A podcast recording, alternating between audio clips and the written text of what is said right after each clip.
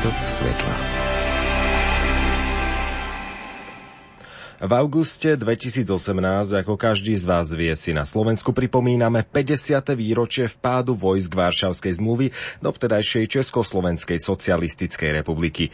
Nie je to však jediné dôležité výročie tohto roka. To ďalšie, skôr z takého vedeckého prostredia, vám priblíži páter Pavol Gábor, jezuita a astrofyzik z Vatikánskeho observatória v Arizone.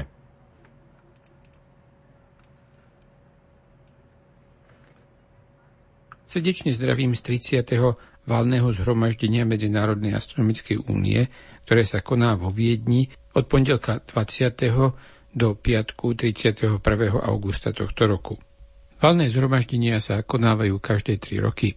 Toto tridsiate je príležitosťou osláviť storočnicu Medzinárodnej astronomickej únie, pravda trochu anticipovane, lebo Medzinárodná astronomická únia bola založená v roku devätnásťstodevätnásť. Valné zhromaždenia obvykle trvajú dva týždne. Sú príležitosťou konať rôzne konferencie, sympózia a tzv.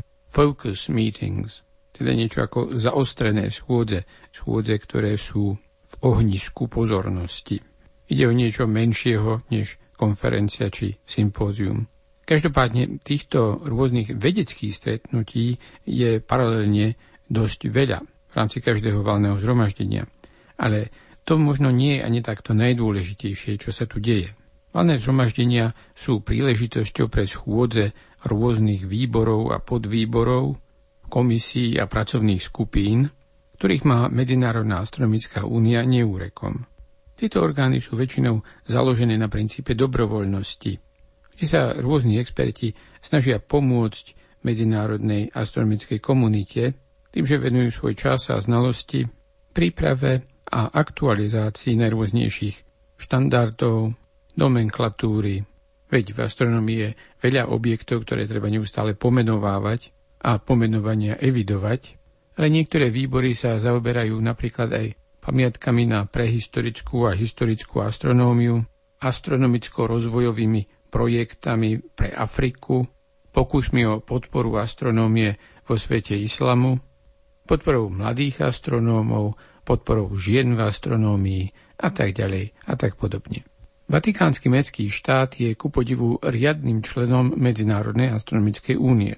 Je ale členom svojím spôsobom veľmi výnimočným, lebo celkový počet astronómov, profesionálov, ktorí pracujú vo Vatikánskom mestskom štáte, je jedenásť.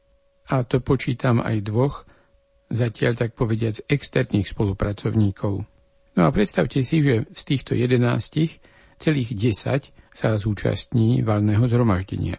To je ozaj veľmi vysoké percento, ktoré iné členské krajiny ku podivu nedosahujú. Táto disproporčne veľká účasť vatikánskych astronómov na valných zhromaždeniach je už tradíciou a súvisí s tým, že viacerí z nás sa snažia prispieť k snahám rôznych výborov a podvýborov, o ktorých som už hovoril. Tak sa napríklad stalo, že v roku dvetisícšesť, keď valné zhromaždenie Medzinárodnej astronomickej únie prijalo definíciu planéty v slnečnej sústave a tým pozmenilo štatút Pluta, bol predsedom komisie pre rezolúcie páter Chris Cobley. Prišiel tomu chudák ako slepý k husliam. Keď sa stal predsedom tohto výboru, vôbec netušil, že na stôl sa dostane aj taká veľmi kontroverzná rezolúcia. Dúfam, že tentokrát sa nič také neprihodí. Dnešný príbytok svetla na rádiu Lumen je na konci. Pripravil ho jezuita a astrofyzik pracujúci vo Vatikánskom observatóriu v Arizone, páter Pavol Gábor. štrnásť hodín dvadsať minút. Mám dušu blázna, čo stále hľadá.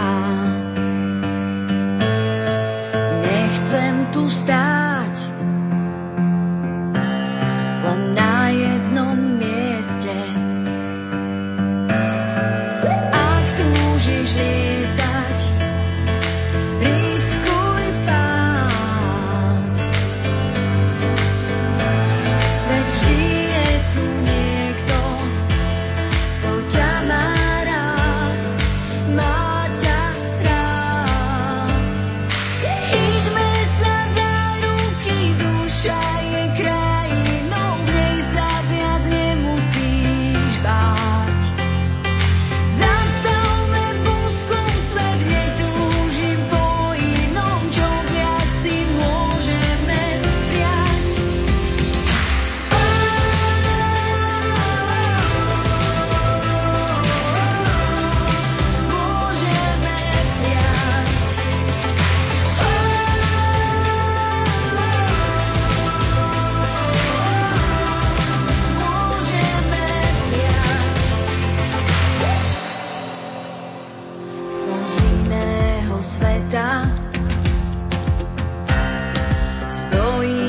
so mnou. Po tisíci krát môžeme mať viac.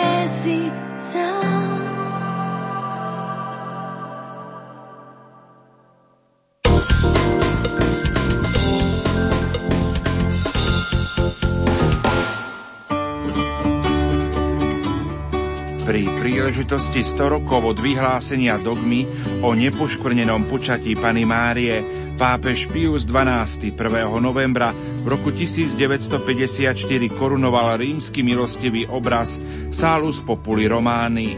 Zároveň ustanovil nový mariánsky sviatok Panny Márie Kráľovnej, ktorý sa v obnovenom liturgickom kalendári slávi dvadsiateho druhého augusta. Na mariánsku tému budeme rozprávať aj v relácii Duchovný obzor s profesorom Antonom Adamom. Počúvajte nás dnes o dvadsiatej.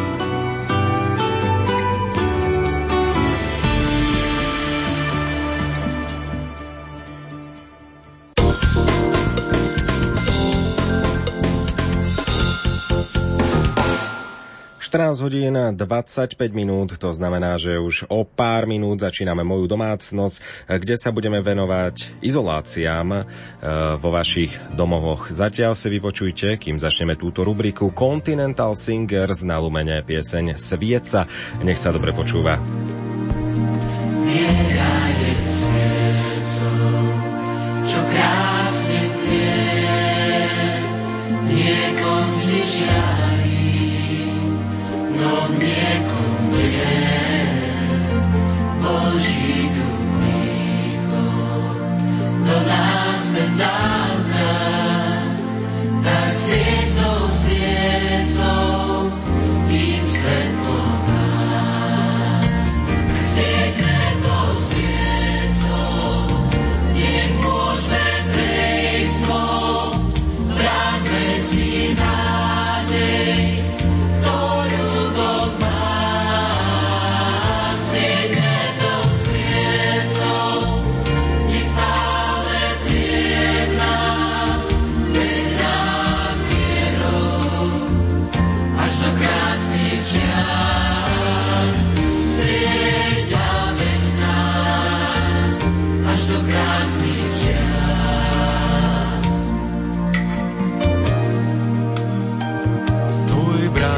ktorú nádej mu zháša, tak príď mu pomôcť, zas miesto nájsť.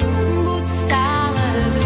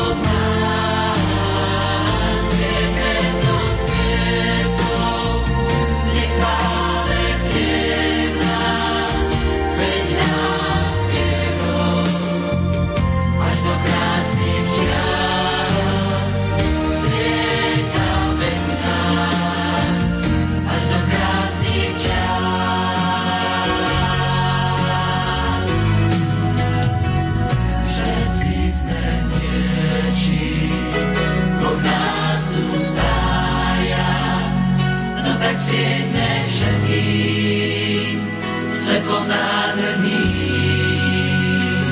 Prosme Pána s vierou, prosme Pána s láskou, nech nám dá múdrosť žiť do zlých dní. Tak sieťme tou sviecou, nech môžeme prísť s tmou, vráťme si nádej, ktorú Boh má. Sieťme tou sviecou, nech stále hrie v nás, veď nás vierou, až do krásnych čas. Sieťme tou sviecou, nech môžeme prísť s tmou, vráťme si nádej, ktorú Boh má. Sieťme tou sviecou, nech stále hrie v nás, veď nás vierou, až do krásnych čas. Svieťa veď nás, až do krásnych čas. Až do krásnych čas.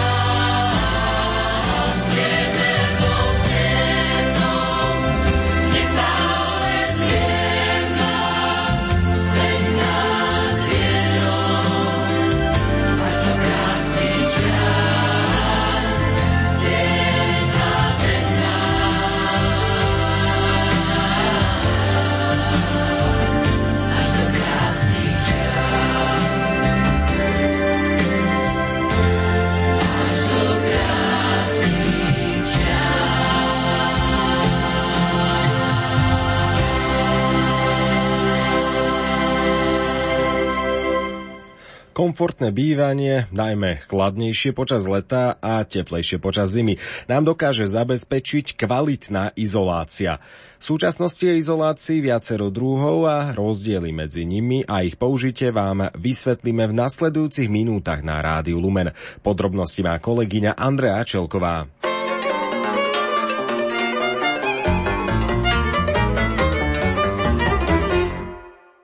Najmä na izolácie sa dnes zameriame v rubrike Moja domácnosť so stavebným odborníkom inžinierom Pavlom Kleskeňom a najskôr si vysvetlíme, čo je lepšie. Fúkaná izolácia z čistého minerálneho vlákna alebo celulózové